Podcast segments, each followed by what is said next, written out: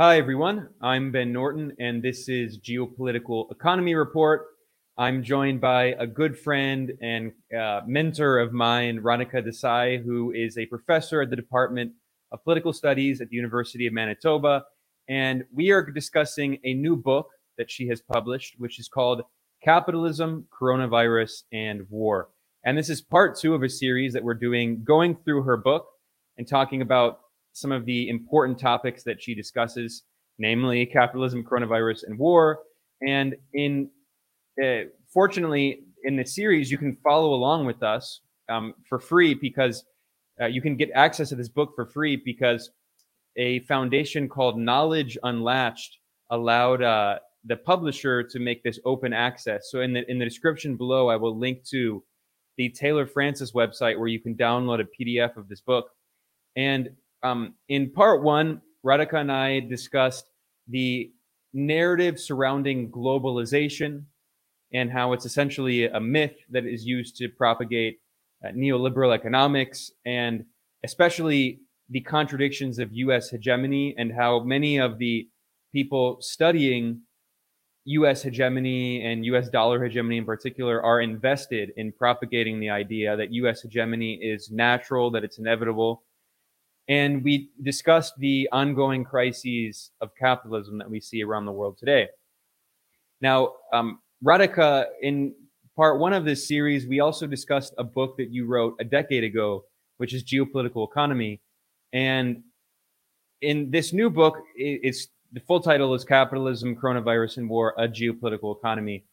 In many ways, this is kind of an update of the ideas that you had outlined in your previous book a decade ago. How has your analysis of the development of geopolitical economy changed in the past decade? How has it evolved? And how have the political and economic developments that you outlined 10 years ago, how, do you see them today?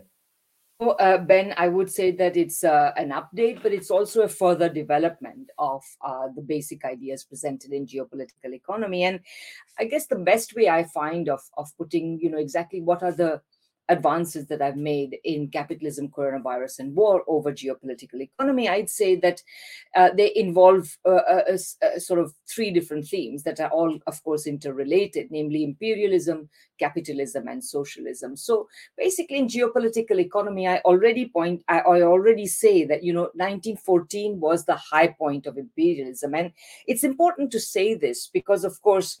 Um, uh, uh, the, the, there's of course a very contradictory and self-contradictory discourse mainstream discourse about imperialism which on the one hand wants to claim that imperialism does not exist and on the other hand wants to claim that the west will continue to be all powerful in the world forever. So uh, and of course there is also a sort of in critical discourse as well a lot of people point uh, sort of take the position that imperialism is just as strong today as it ever was and asserting this is kind of shows how radical you are but in reality, I not only do I stick to the idea that imperialism was the high point, uh, sorry, that 1914 was the high point of neo uh, imperialism, and that since then it has been declining, not as fast as you and I would like, but it has nevertheless been declining in terms of its power, its reach, its ability to control overall developments in the world as a whole. And this has, of course, only been further deepened. Indeed, when I spoke in geopolitical economy about how the uh, a spread of multipolarity was undermining the power of imperialism, I had not probably imagined that within a decade we would be in a position where uh, uh, uh, the uh, ability of the United States to get its way in the rest of the world would be so powerfully questioned. So I would say that this analysis has, has simply been further deepened, and the limits of imperial power are more fully on display and analyzed in capitalism, coronavirus, and war. Uh, secondly, you know, uh, I, I also uh, uh, uh fee, I felt I also say in geopolitical economy that in the for the spread of multipolarity, uh, which has always involved what Trotsky called combined development, what other people would have called developmental states, etc. Essentially, state-directed, often protectionist industrialization, uh, which uh, has been critical, which has been the way in developing economies, not free markets and free trade. So, uh, this, of course, in the early days when the first uh, uh, powers emerged to challenge Britain's dominance over the world economy, this took capitalist forms in the industrialization of, say, Germany or the United States, later Japan, etc. Um, after, ni- after 1917, after the Russian Revolution, this sort of development and industrialization also acquired socialist forms. And of course, today, China, as a socialist country, is in the forefront of this sort of development. And I had already said in, uh, in, in, in, in uh, geopolitical economy that. Um, that social the socialist form was often a stronger form of challenge to uh, uh imperialism etc than capitalist forms of combined development but this has become if anything even clearer. Because you know back in 20, uh, 2013 when i published geopolitical economy uh, all the talk was about the BRICS and how there was china but there were also uh, india uh, uh, uh, Russia, Brazil, South Africa, etc. So these other countries were also developing. But I think it has become very clear, particularly in the aftermath of the pandemic shock, that the development of these capitalist developing countries is far weaker, far more subject to interruptions and and and and and, and reverses than China's has been. So in that sense, I think the idea that socialism is the strongest and most powerful challenge has been further reinforced. And I would say challenge to imperialism. And I would further say that today it has also become very clear how little imperialism has to offer to the rest of the world. And because of that, I would say that uh, when uh, the uh, country, countries that are not socialist in any sense will still consider employing socialist methods because they are so manifestly more effective and also because they will learn you know insofar as the increasing numbers of countries are now taking china as a model they will also learn how they, they, they, they, will also be affected by uh, uh, the deepening of their relations with China uh, and, and so lean more towards that because essentially uh, uh, opening up to capitalism has very little to offer, basically. But finally, and perhaps most importantly, I think that. Um, again, you know, in geopolitical economy, it's very clear that neoliberal financialized capitalism is extremely weak. It is unable to advance, uh, uh, you know, it's un- unable to create stable, prosperous, broad, broadly prosperous economies and so on, that it represents the decline of capitalism.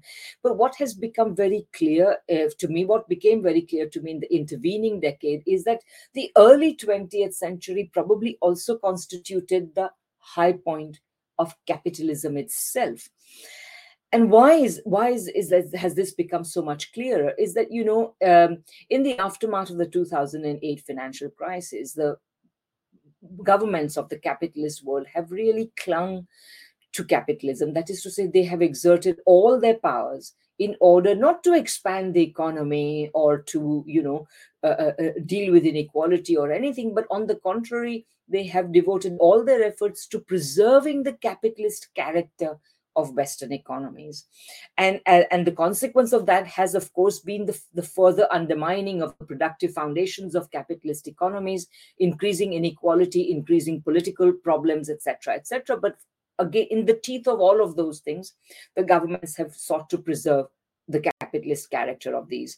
And this has simply meant a, a whole decade and more of essentially stagnation, rising uh, public discontent, and so on. And so, looked at uh, from the perspective of 40 years of neoliberalism, essentially, what has become very clear is that uh, uh, you know, I mean, uh, the, the, idea generally is that, uh, you know, Marx had predicted a long time ago that basically once capitalism enters its monopoly phase, it, it ceases to become historically progressive. It ceases to be able to really expand the forces of production, develop the forces of production. And that point had already been reached in the early 20th century. And it was followed, of course, by the catastrophes of the 30 years crisis, two world wars, a Great Depression, etc. And at the end of this period, thinking people of this world were all convinced that the world would lean now in a socialist direction because essentially restoring capitalism at the end of the Second World War would have meant everybody thought a return to the Great Depression and all the problems that it caused. So the world was very disillusioned with capitalism because of the Great Depression, because it, it was at the root of the imperialist wars that were the First and Second World Wars etc., etc. So the, the, the, reputation of capitalism was at a low ebb.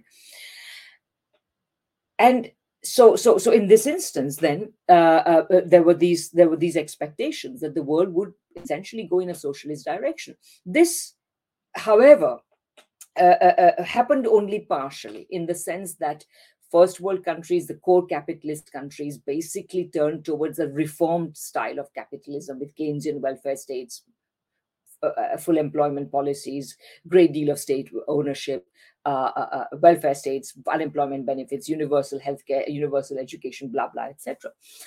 Uh, the second world, you know, the communist world, of course, was communist, and in the third world as well, in the in the decades following the uh, for Second World War, as they more and more countries became independent, they were all pursuing forms of autonomous national development that were distinctly leaning towards socialism, distinctly leftist. So, in that partial sense, this was uh, proven, but uh, uh, uh the world full whole world did not become socialist. So many people look back on the period of the so-called golden age the big the longest period of sustained expansion in the world that was experienced as some sort of vindication of capitalism. See capitalism has shown how powerful it is.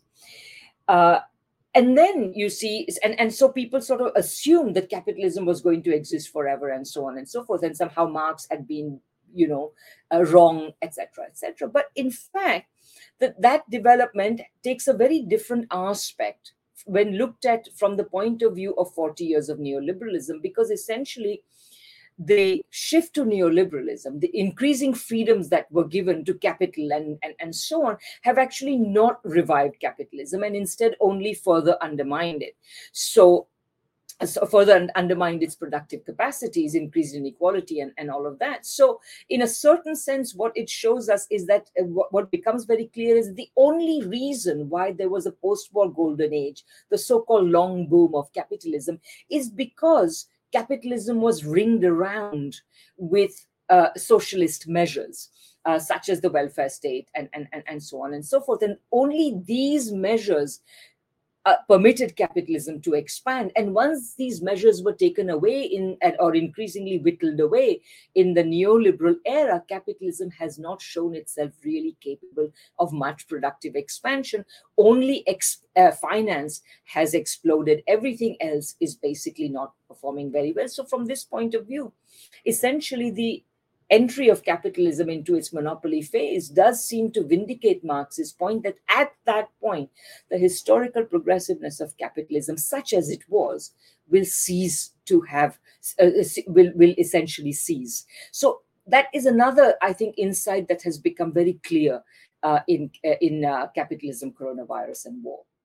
Yeah, and something that you highlight, which I think is crucial to understand this current crisis of capitalism we see around the world, is the economic stagnation we've seen in the so-called West. And I was actually just looking the other day at the uh, World Bank data on GDP per capita in the European Union, and this this graph it, it, it's really revealing. I mean, you see in the 1990s, it was a time of economic stagnation, really in in the European Union. This is the peak of neoliberalism, and you can see that it zigzags. There were years in which GDP per capita grew, and then it declined and then there was a, a boom in the 2000s, although again, we can talk about what kind of economic growth that was. A lot of it was low quality economic growth. It was not in the real economy. It was financialized, you know, based on speculation. But what's indisputable is since 2008, Europe has been in a persistent recession, at least in terms of looking at GDP per capita, which is a much better measurement because it actually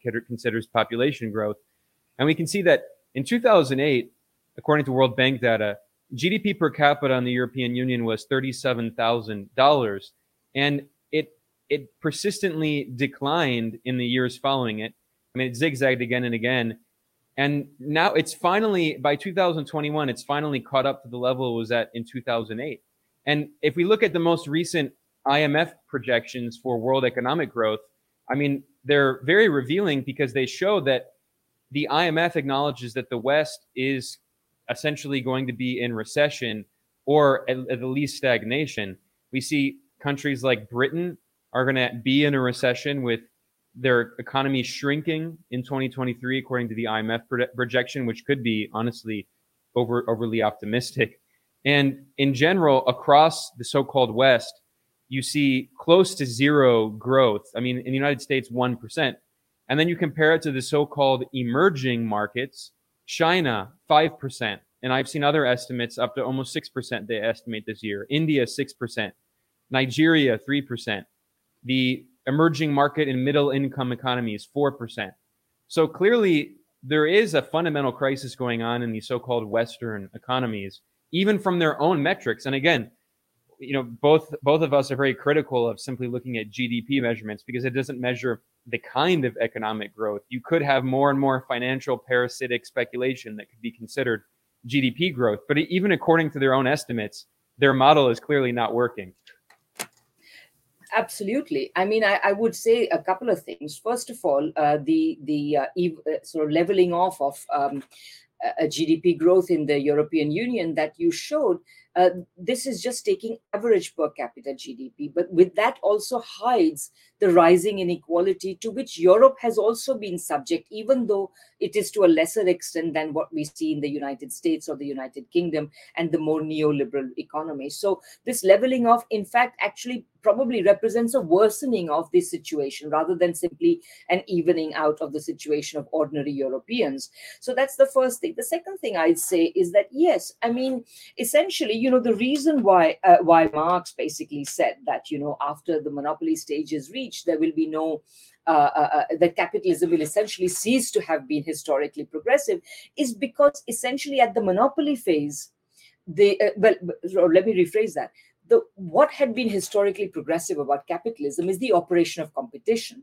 But competition inevitably by itself leads to monopoly because after all only the strongest will be left standing and everybody else will be outcompeted. So you create oligopolistic or monopolistic situations. And once you have arrived at the monopoly stage essentially there is no spur to capital for capitalists to invest. And that's partly why we see the kind of uh, uh, scandal prone capitalism that we have because you know of course there is the scandals of financialization and the bailouts and all of those things. But also increasingly the most the biggest and most influential capital capitalist companies are either no longer they are, they are essentially uh, uh, exploiting their monopoly status. They are often highly dependent on uh, government uh, uh, initiatives, whether it is privatization to increase their holdings and assets, or uh, so-called public-private partnerships, in which basically they are reliant on the taxpayer to create demand for them. And of course, the other thing that we have seen in the era of neoliberalism is that demand itself has been restricted chiefly because essentially what has neoliberalism been? It has been a giant sort of policy paradigm to shift income from ordinary working people towards the rich. So, for all of these reasons, capitalism has just basically become senile, and uh, and so you don't, um, uh, you know, you are not going to get a lot of, you know, when neoliberals basically said that if we remove all the socialistic obligations that were placed on capital, like regulation, taxation, uh, uh, uh strong unions, etc. If you remove all those things, capitalism will re uh, uh, acquire its original productive mojo. But you are uh, expecting a senile monopoly capitalism to demonstrate the vigors of a young competitive capitalism, and that is not going to happen. That is why neoliberalism has failed. So that's the second point I wanted to make. And finally, one little point further, which is, you know, I think it's really very important. And this further underlines the point that really the time of capitalism is gone. Socialism is the strongest way of resisting imperialism and of developing.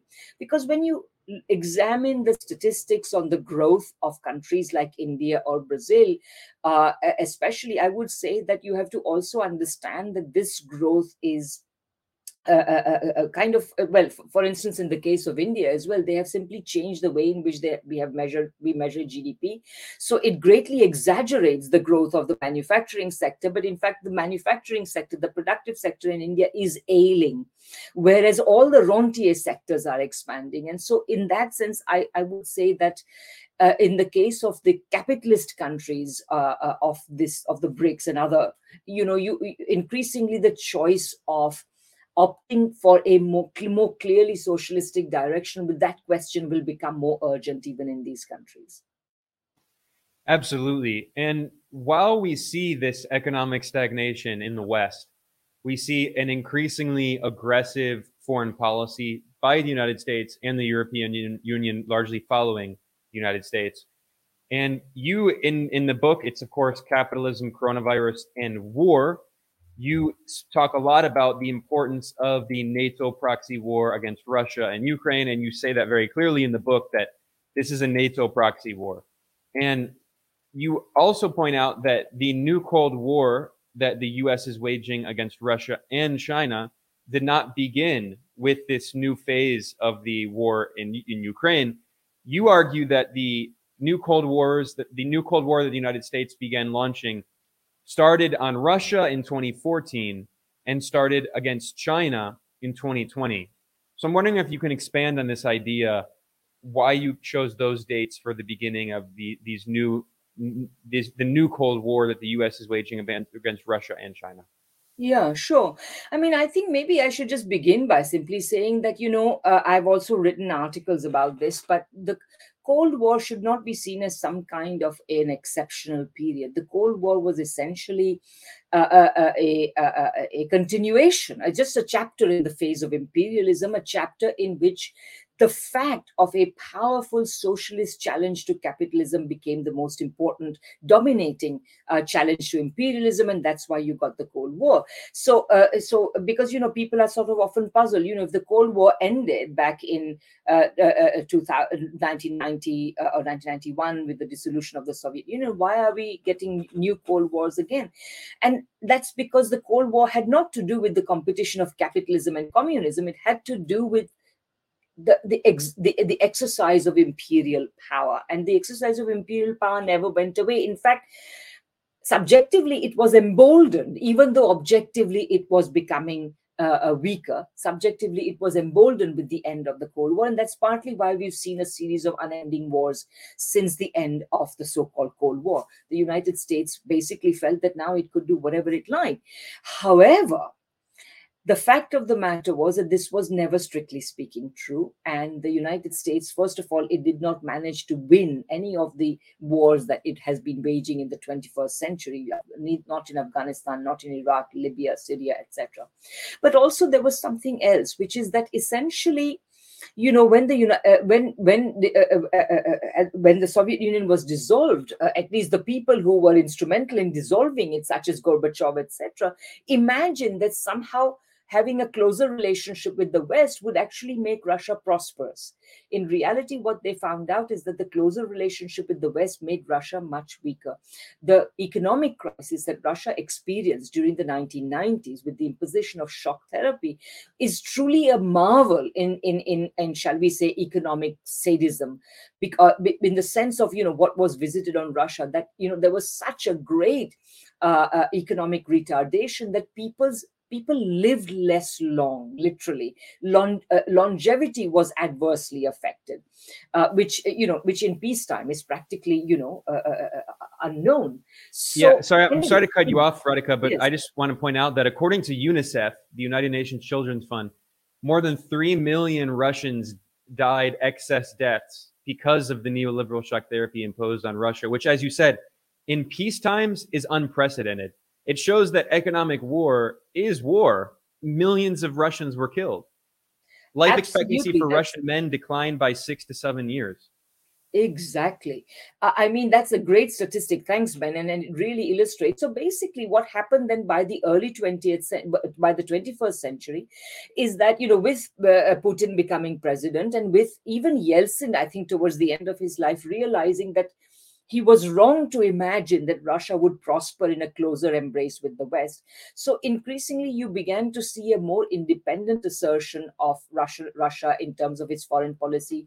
With Putin, for example, I think it was in 2007 or 8 that Putin gave a speech at the Munich Security Conference in which he clearly called for the West to stop its provocative NATO expansion, uh, to, to take seriously Russia's uh, uh, uh consideration, Russia's security concerns, etc., etc because as you know i know ben you have written about this and you have produced the documents showing this that when the soviet union was dissolved particularly when uh, gorbachev agreed that germany would be united and therefore eastern europe which was once part of uh, the warsaw pact would become part of nato that the Germany was assured that NATO would not expand further than that a single inch. Uh, you, you you have all those uh, documents and, and so on. We know that that's the case, and yet NATO continued its provocative behavior, basically thinking that it could easily uh, uh, prevail over and easily subdue any challenge the Russians represent. And that's what proved to be untrue because what became clear is that on the one hand, NATO continued its provocations, and that provocation reached a peak basically in 2014 when uh, the um, the US uh, uh, essentially organized a, a, a color revolution, uh, the so called Maidan revolution, which is really a counter revolution in the sense that it brought very right wing forces to power, etc. Um, this uh, uh, uh, this provocation proved the final sort of demonstrated what the West really wanted from Russia, which is to subdue Russia, and Russia was refusing to be subdued, and hence the new Cold War against Russia. And of course, that has uh, continued over this long period. And we saw the most recent set of provocations after which the Russians mounted their special military operations uh, in Ukraine, and which now the which has very quickly became a proxy war that the United States-led West is waging against Russia. So, so in that sense, the, the, the new Cold War was basically a realization that Russia was not going to be Russia was not going to accept subordination. And by the way, and, the, and then the Chinese situation, you know, you can debate exactly when the uh, Cold War on China was declared, but I certainly uh, uh, uh, people started talking about it and people started observing that essentially there was a, effectively a new Cold War in China. In the first uh, uh, uh, half of 2020, this had become very clear. And I think part of this was simply. Um, uh, uh, the, the the the fact that China was manifestly doing so much better on the COVID front than the West was doing with the Trump administration, sort of getting into one blunder after another, and and, and so on. So so so so so in the china in the china case basically you know throughout the 80s and 90s the west was actually very open to china wanted to engage with china as clinton said because they what they felt is that essentially if you engage with china if you sort of include china into the global world capitalist system etc uh, uh, encourage its accession to the wto that china would essentially remain a low cost manufacturer providing cheap low technology goods to Western countries, etc., etc. So, you know, China would essentially become subordinated as some kind of neoliberal you know, uh, uh, uh, essentially neoliberal subordinated slave country, essentially producing things cheaply for, for first world countries. But it soon became clear, particularly after the 2008 financial crisis and over the last decade, it has become more and more clear that China has no intention of subordinating itself. All China wanted, quite rightly, I think, were more opportunities to trade with the rest of the world, to enjoy better relations with the rest of the world, which it did. But it had it has continued to pursue its own goals of developing its economy, increasing its technological sophistication.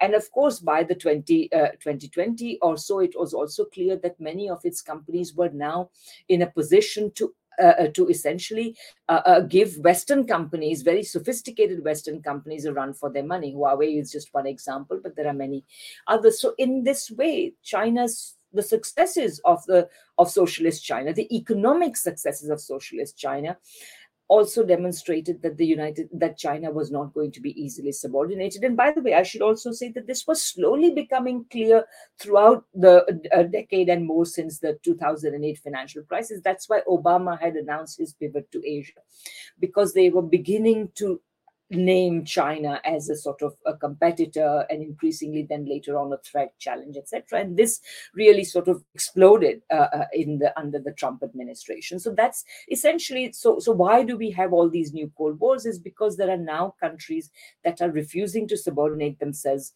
to Western imperialism, and they have the power to make that stick. And this is why the West is reacting the way it is. Yeah, Radhika, you have an incredible fact in, in your book here, which is that 70% of the world's countries traded more with China than with the United States as of 2018. And that is up from 20% of countries in 2001. And what's funny is when, when I read that in your book, I wanted to do more research on that because it's an incredible statistic. And I, and I looked it up. And what's funny is one of the first things that came up was an op ed written by the neoconservative Republican Senator Tom Cotton from Arkansas, and he wrote this ridiculous article in the National Review called China's Economic World War. And it, it shows very clearly that these imperialists in the United States, they see China as a threat because it is a large economy that is independent. I mean, he says it very clearly. He says the problem in China is not simply that it refuses to follow orders. The problem is that it is a big economy.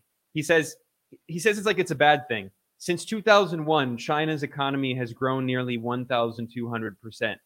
The People's Republic of China today makes more than one quarter of the world's automobiles, a third of all merchant ships, 40% of mobile phones, 70% of televisions, and 96% of shipping containers. And then he mentions this fact that a stunning 70% of countries trade more with China than with the United States. It really does reflect this zero sum worldview where China can't develop economically because that means that it's that the US can no longer be the world's economic hegemon. He doesn't in this article he doesn't even make a pretense of saying that China is a threat because you know they're authoritarian or they're stealing our intellectual property or whatever human rights abuses allegations. No, he says the problem with China is its economy is too big and too productive and we have to stifle its growth. And it's so funny seeing those comments against uh, comments made by people like Francis Fukuyama, whom you quote in your book as well. And this is another quote that that has clearly aged very well. Francis Fukuyama, in his book uh, "The End of History" in 1992, he he said, "The universalization of Western liberal democracy is the final form of human government." But here we are, uh, you know, 30, 31 years later, and that prediction is not looking very good. universalization of Western liberal democracy being the final form of human development. In your book, you talk about the emergence of the Beijing consensus as opposed to the Washington consensus. Of course, the Washington consensus refers to the neoliberal policies imposed on countries by the IMF and the World Bank in the 1990s what is the Beijing consensus? Well, first of all, let me just say that Beijing has not proposed this. People are other people are using the term Beijing consensus. I think China generally has been extremely careful to say China is not a model for other countries. China's experience is distinctly national, and I think that that's certainly true. Of course, that doesn't mean that you cannot uh, uh, that doesn't mean that you should not and cannot learn from China. There's much to learn from China's development. And above all, what China is, is a vindication of what we call combined development in geopolitical economy terms. That is to say that the only way to develop is for uh, uh, is through relatively heavy state intervention, in which the state, uh, uh, which is a state which is committed to the interests of ordinary people of those countries not any state but that kind of state it's committed to expanding its economy etc uh, uh, does so uh, in ways that, uh, uh, that that are that, that essentially don't just open up the country to the corporations of other more powerful countries, but develop their own productive capacity. So, in that sense, I think China is something to learn from. And as I say, you know, as the Western model becomes decreasingly attractive. Everybody can see the, the clay feet of the giant, so to speak. Um, and uh, all sorts of policymakers in countries where they have governments that are committed to popular welfare, in, even in some minimal sense, will be learning from China. And that's what we may call, if, if we may use the word Beijing consensus, that's what we would call the Beijing consensus.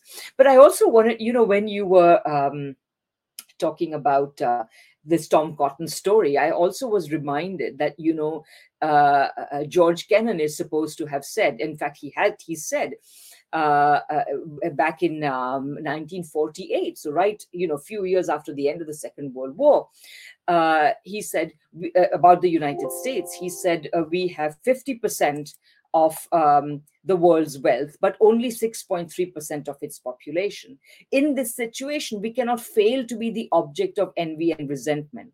Our real task in the coming period is to devise a pattern of relationships in which will permit us to maintain this position of disparity, without positive detriment to our national security so in that you see i think that this this is really uh, uh, uh, uh, revealing because the united states doesn't just want to be a prosperous country but it wants to always be bigger than all the rest of the world combined and have to exercise a huge dominance over the rest of the world economy yeah i mean i personally think that this should be this the this the unofficial slogan of the US economic ideology, which is we must maintain this position of disparity. They call it disparity, and that, that's the goal. That, that's what imperialism is essentially. Absolutely. And and that's that has been the us goal. You know one of the things i do in geopolitical economy and this story is told in more briefer form in capitalism coronavirus and war as well is that essentially the united states um, by the early 20th century many things had become very clear to American policy-making elites. Number one, that it had finished all the internal colonization, essentially the expansion of the original 13 colonies up to California and so on. So the continental United States acquired its present boundaries.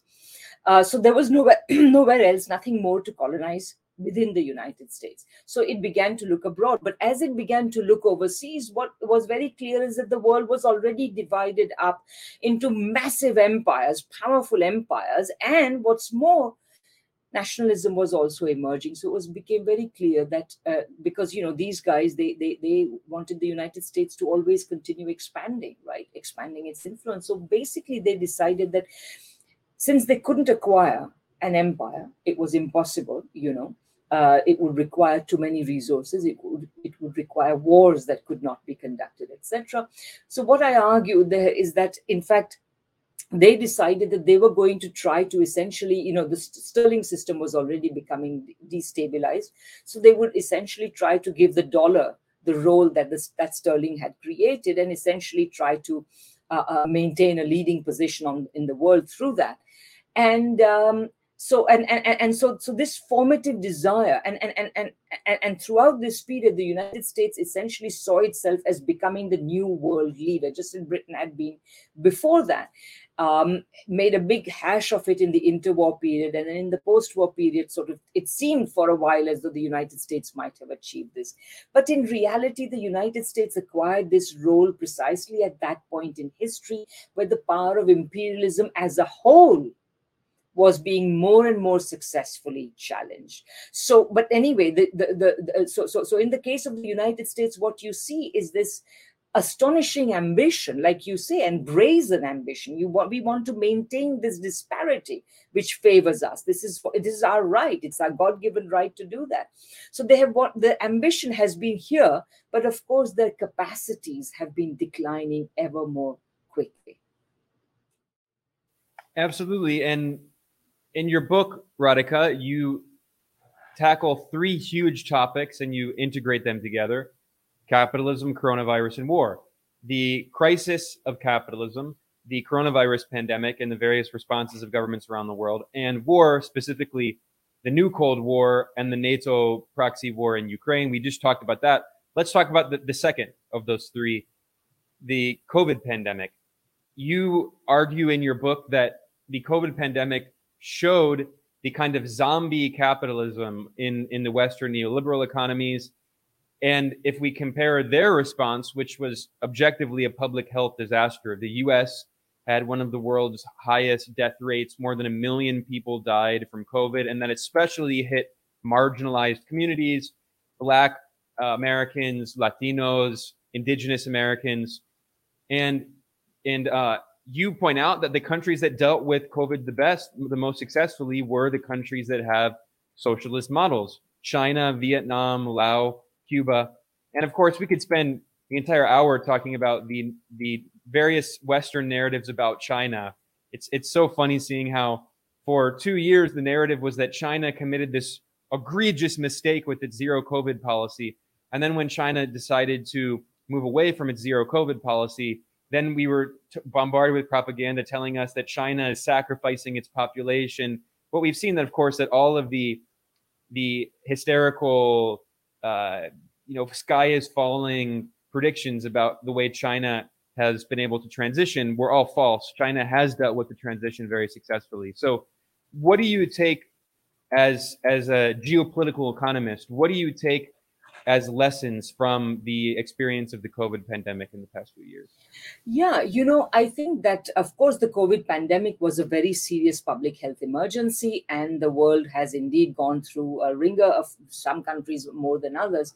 But from the very start, it was always very clear to me that this uh, public health emergency was going to test capitalism and go- it was going to find capitalism wanting, particularly those capitalist countries such as the US and the UK that have gone furthest down the neoliberal road.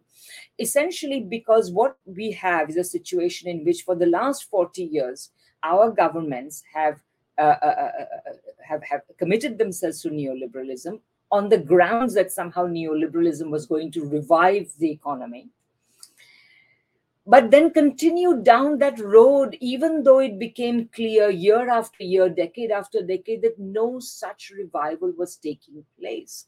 Because for the simple reason that neoliberalism is simply a way of keeping these societies capitalist. Because the alternative would have been uh, back in the 1970s when the stag- stagnation the crisis of stagflation occurred, there were two alternatives. One was to continue further down the road of socialistic reform, which would have put, you know, which would have made these societies even less capitalist than before, or to reject that and move in a neoliberal direction. And that's the direction we moved in, not because ne- neoliberalism was going to revive the economies, because that was the only way of keeping these economies uh, capitalist. In any case, the result has been essentially a spiral of economic decline, decreasing state capacity, uh, decreasing commitment to popular welfare, and all of these things. So I said that this was going to show.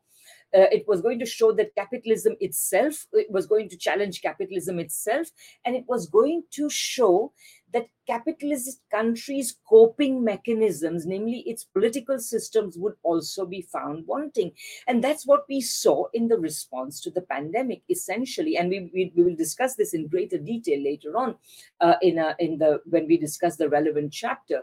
Where, where, I go into this in much greater detail, but essentially, capitalist governments uh, were exposed as not even wanting to, not only failing to, but not even wanting to make the saving of lives their overriding priority. As you know, the overriding priority was to flatten the curve, not to exhaust already weakened public health systems. That was the idea. So you can imagine that from the start in Western countries, lives were, it was agreed that lives were going to be sacrificed. This was essentially a, a very murderous, as I put it uh, uh, uh, uh in one of my writings, I said this is a, essentially a, a, um, uh, really a murderous route to take. Um, anyway, so so uh, uh, you know engels used used the expression social murder. You know we this is what it has amounted to.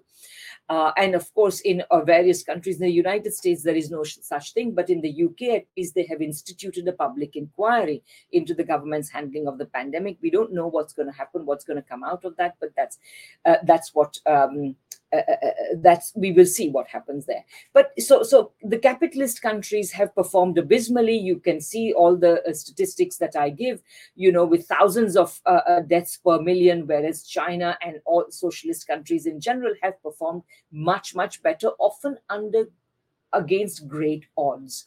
Now in the case of china in particular it, what's really amazing is the sort of profound commitment that they made right from the start that what matters is the saving of lives. You see, in Western countries, we were told that we have to try to balance the savings of lives versus livelihoods, which was just a euphemism of, for the capitalist economy and the power of capitalists.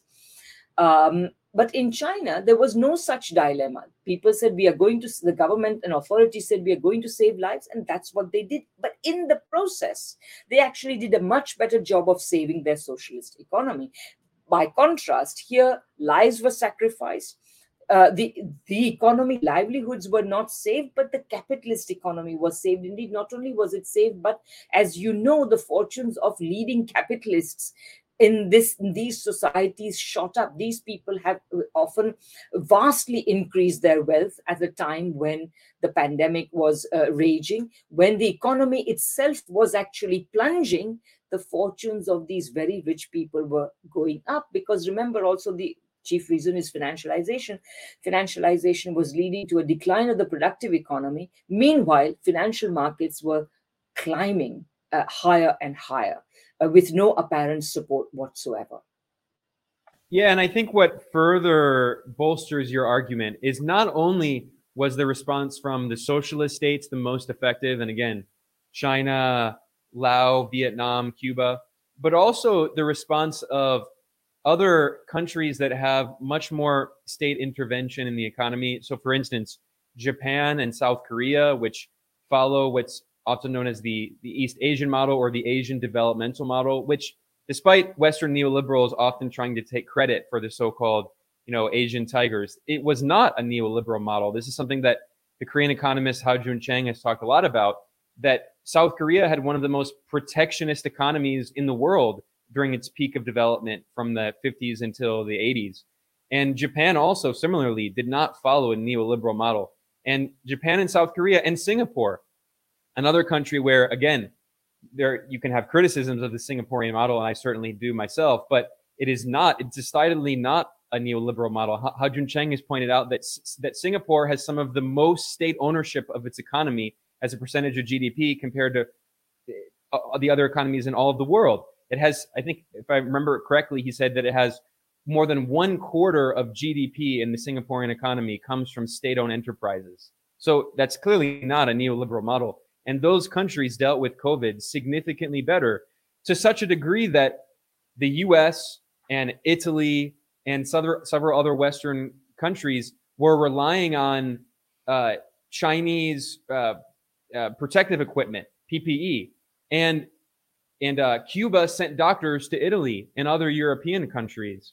I mean, the reality is that uh, Italy, a country that has, I mentioned Italy specifically because we know that this is a country in the south of Europe where the European Union has imposed neoliberal austerity measures on this country for ever since the 2008 crisis. And we see the human impact on the people of Italy that are that is the result of these neoliberal policies. It dealt with the, pandemic significantly worse than, for say, for instance, uh, say Germany. And this this brings me to the question that I wanted to raise, which is an interesting point that you you raise in this book because we are talking about how, in general, in in the West, there has been a trend toward neoliberalization, if you will, financialization of the economies, but you are careful to point out in your book that there still are distinctions between the German and Japanese model and the Anglo American model, the US and British model. You write that neoliberal financialized capitalism, best exampled by the United States and, and Britain, is the only form in which capitalism can exist today. The more productively oriented capitalism that still lingers in places like Germany and Japan has always been in danger of serving as a stepping stone to socialism.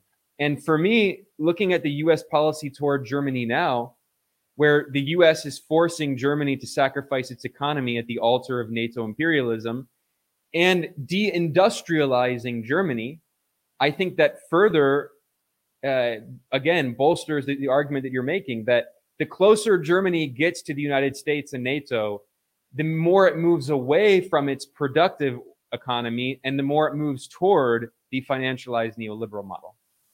Yeah, I mean, certainly the the the, the, the current um, the, the, the, current response of the of the German government to what's going on to the whole Ukraine uh, war seems really bewildering because essentially it is kind of uh, uh, uh, uh acceding to American demands, which are essentially that it should seize the its reliance on Russian energy, which many would argue has been the secret of the success of uh, uh, uh of, of, of Germany in in the recent past, you know, and and and so on. So um, this reliance must be ended, and uh, the Germans must make themselves uh, reliant on much more expensive sources of energy, including US sources, which are far more expensive and, by the way, environmentally much more destructive. So, uh, you know, any kudos that anybody wants to give to the Biden administration on the climate issue must think again. Um, so, so that that is really quite amazing uh, uh, uh, that, that, that, they are willing to do this. Um, and I would I, I, would not be very surprised if both at the elite level and at the at the popular level people began to resist this. There are already lots of demonstrations in Germany against the war, etc. But but but and and also I would say that there are probably divisions within the German elite. So, for example, just let me give you two examples. I read the uh, interview that Angela Merkel is said to have given, in which she's supposed to have said that we were only going to um, we we only um, uh, uh, uh, engaged in the Minsk Accords. We only negotiated the Minsk Accords in order to give Ukraine time to arm itself.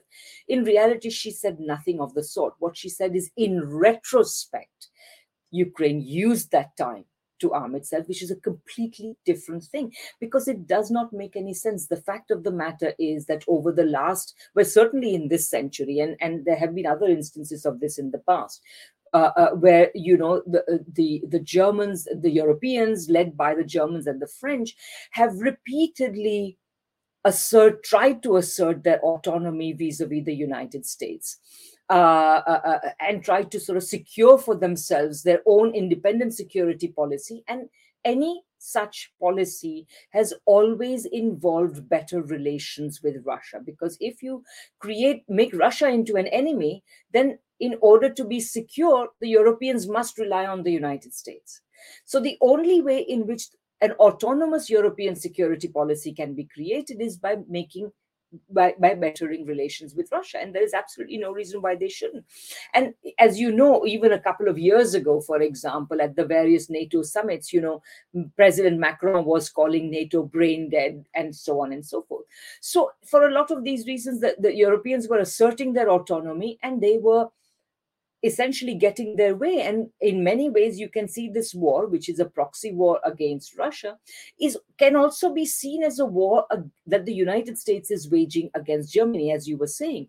Uh, and and as, as as i also uh, argue in my book that the united states essentially wants to make germany uh, into a sort of uh, a, a, weaker version of a financialized uh, neoliberal economy. Whereas historically and this goes back to the earliest periods of industrialization, economies like that of Germany and Japan have always been uh, so they have essentially been sort of like capitalist versions of China today, in the sense that they have been committed to having a broad productive base, an efficient and competitive productive base, uh, and and and and you know so much so that as you are probably many in the audience will be too young to remember, but in the 1980s, for example, just as today everybody is raising the specter of China vis-a-vis the United States, at that time, in, a lot of people expected that Japan was going to overtake the United States uh, in terms of per capita GDP and even GDP and so on and so forth. And people thought, you know, and, and in 1990, uh, uh, uh, uh the 1992 uh, presidential election, you witnessed the most successful third party candidacy, probably in the 20th century, namely that of Ross Perot. And Ross Perot, as a businessman, ran on a platform which said we can't have these free trade policies. We must, in order to beat Japan, we must emulate Japan. We need greater state intervention in the economy. We need industrial policy.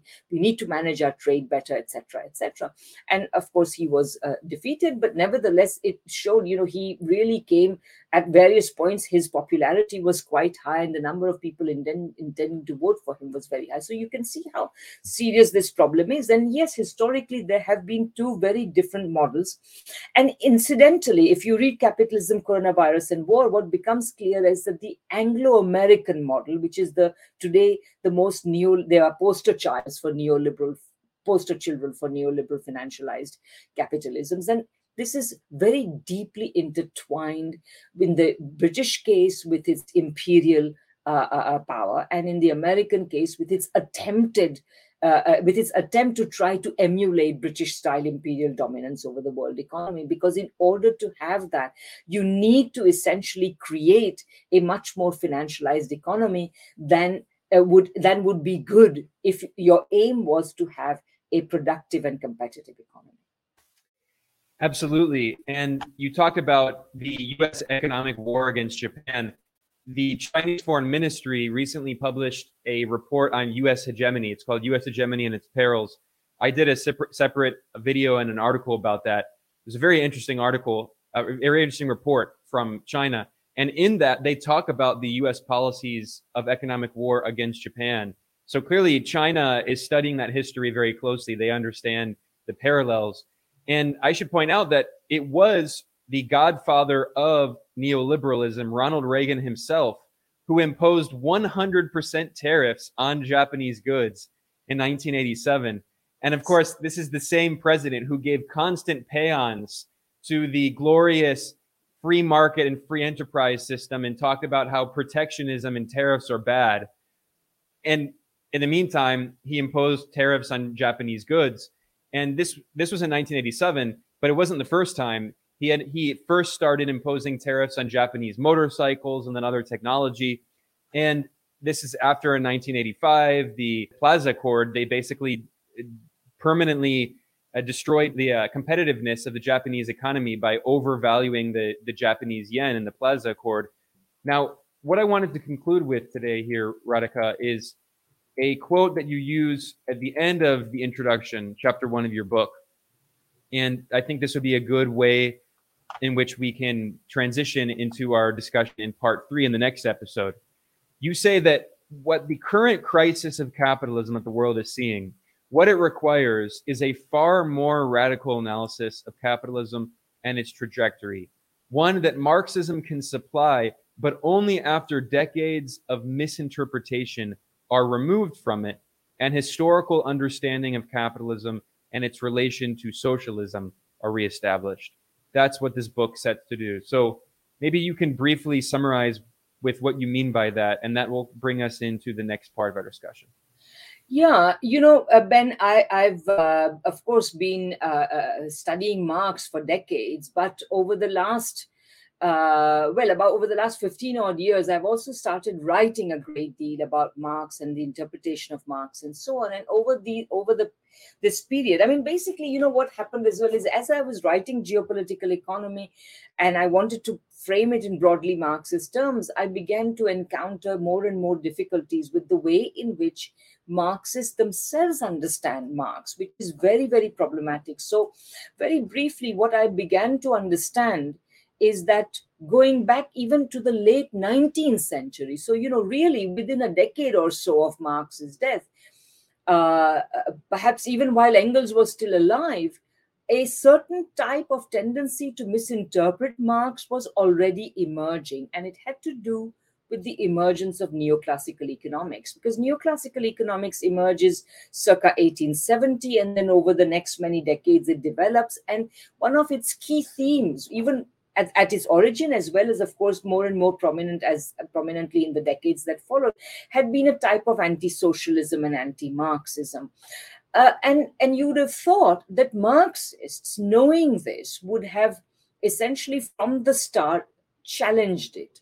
Uh, and and and and, and uh, yeah. And and in some ways of course they do challenge it. But broadly speaking uh, what you in fact found was what Bukharin called a policy of theoretical reconciliation being followed by Marxists in relation to a an approach that had emerged precisely to challenge socialism, Marxism, etc., etc.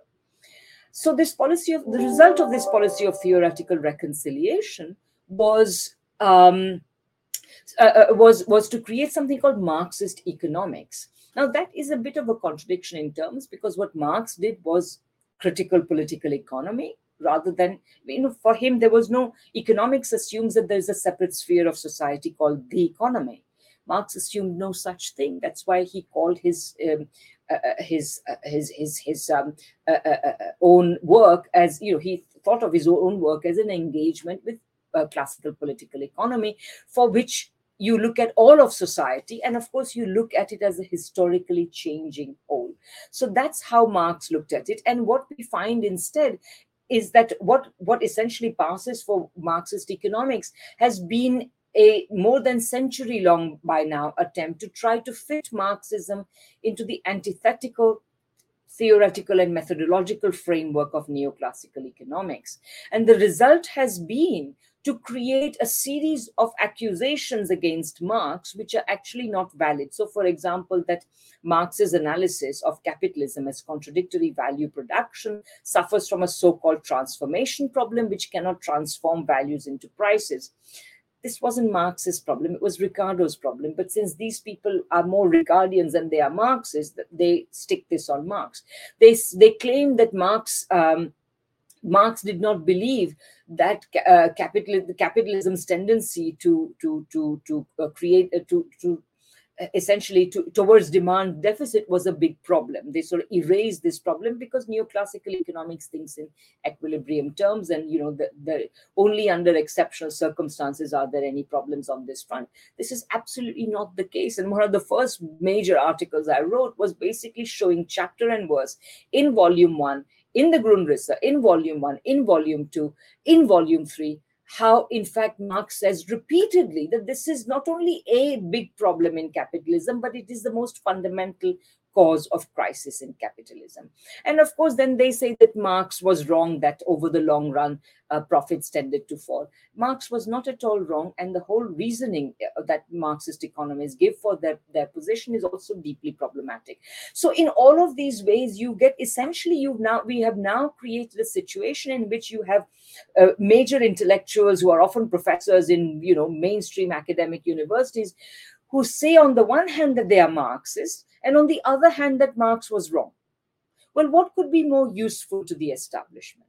So what I'm trying to do in this uh, capitalism, coronavirus, and war, and in geopolitical economy, and a whole lot of other things I've written, I'm basically trying to say that you know if you if you are not already embroiled in all the false controversies created by Marxist economics, avoid it.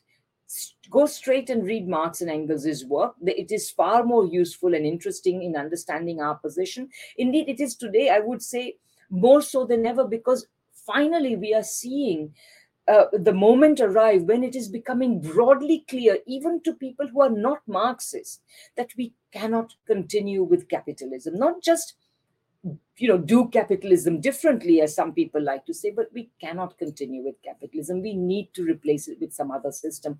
So in this context you know and I, you know i don't think marx would care whether his name is taken or not but the fact of the matter is this is the most interesting profound analysis that we have and it will help us to understand our current situation. If we don't use it we will simply have to reinvent all the wheels that it has invented. So we might as well you know use not not reinvent the wheel and, and use the wheels that we already have overwhelming majority of which are in the in the writings of Marx and Engels. So anyway, so so so we will be talking about this in future uh, future episodes. But basically, what I'm trying to do is to give you an account of the present crisis, which accords with Marx's indictment of capitalism, which develops that analysis more fully because, as I've also argued, geopolitical economy itself is, you can find the roots of it in Marx's own writing. But of course, Marx didn't have the time to develop it fully, but it's there. The, the, the roots are there, the kernel, the rational kernel of that is there. And what I'm trying to do is develop that analysis. Absolutely. I mean, we, we, we will conclude in a moment here, but I just want to add because you raised a crucial point about the emergence of economics as a separate discipline from political economy. I mean, this is a point that Utsa Patnaik has talked a lot about, which is that the emergence of economics as a separate discipline is rooted in European colonial ideology. She points out that all of the classical political economists were, they did not study economics as a discipline. Marx, of course, studied philosophy. Adam Smith studied philosophy. Even Keynes, eh, you know, Keynes did not study economics as a discipline. He studied mathematics and philosophy. And Alfred Marshall, the, the father of neoclassical economics, tried to convince Keynes to study economics as a new discipline, and Keynes wasn't interested. So you could say that really the entire history of economics, which is a modern history, which emerges in the late 19th century, is it is a fight against political economy. That I mean, there are attempts to try to synthesize them, as you mentioned, Marxists who try to synthesize Marxism with Marxist political economy with neoclassical economics. But uh, as you argued, I think very well, that seems to me to be a fool's errand. Um, so we could spend so much time talking about that, but I think that's a very interesting, thought-provoking note that we can end on, and that's a topic we can bring up in in future discussions. I want to repeat for people that in the description below, I have a link to the website, the um, Taylor and Francis website, where you can find Radhika's book, Capitalism, Coronavirus, and War, A Geopolitical Economy, and you can download it for free. You can get a PDF thanks to the foundation Knowledge Unlatched, and you can follow along as we go through the series, chapter by chapter, discussing this important book. Um, Radhika is a professor in the Department of Political Studies at the University of Manitoba. She's also the convener of the International Manifesto Group and the Geopolitical Economy Research Group. Is there anything else you want to mention, Radhika, as we conclude? No, in fact, please do provide the links to the International Manifesto Group, and please also uh, tell people that there's a, a, a manifesto that they would probably be interested in reading and perhaps signing, etc. Absolutely. I am also involved in the IMG. They do a lot of great work. So I will link to that and the book in the description below. And I will also link to a, a playlist so we can uh, put we'll put together all of the episodes in this series so people can follow along. The first part was an introduction. This part two is going to be based on chapter one of the book on the introduction, and we'll come back in two weeks to discuss part three um, or to chapter two, which will be part three of the series. I'm Ben Norton. I was joined by Radhika Desai. I want to thank everyone for watching or listening, and I'll see you all next time. Great. Thanks, Ben.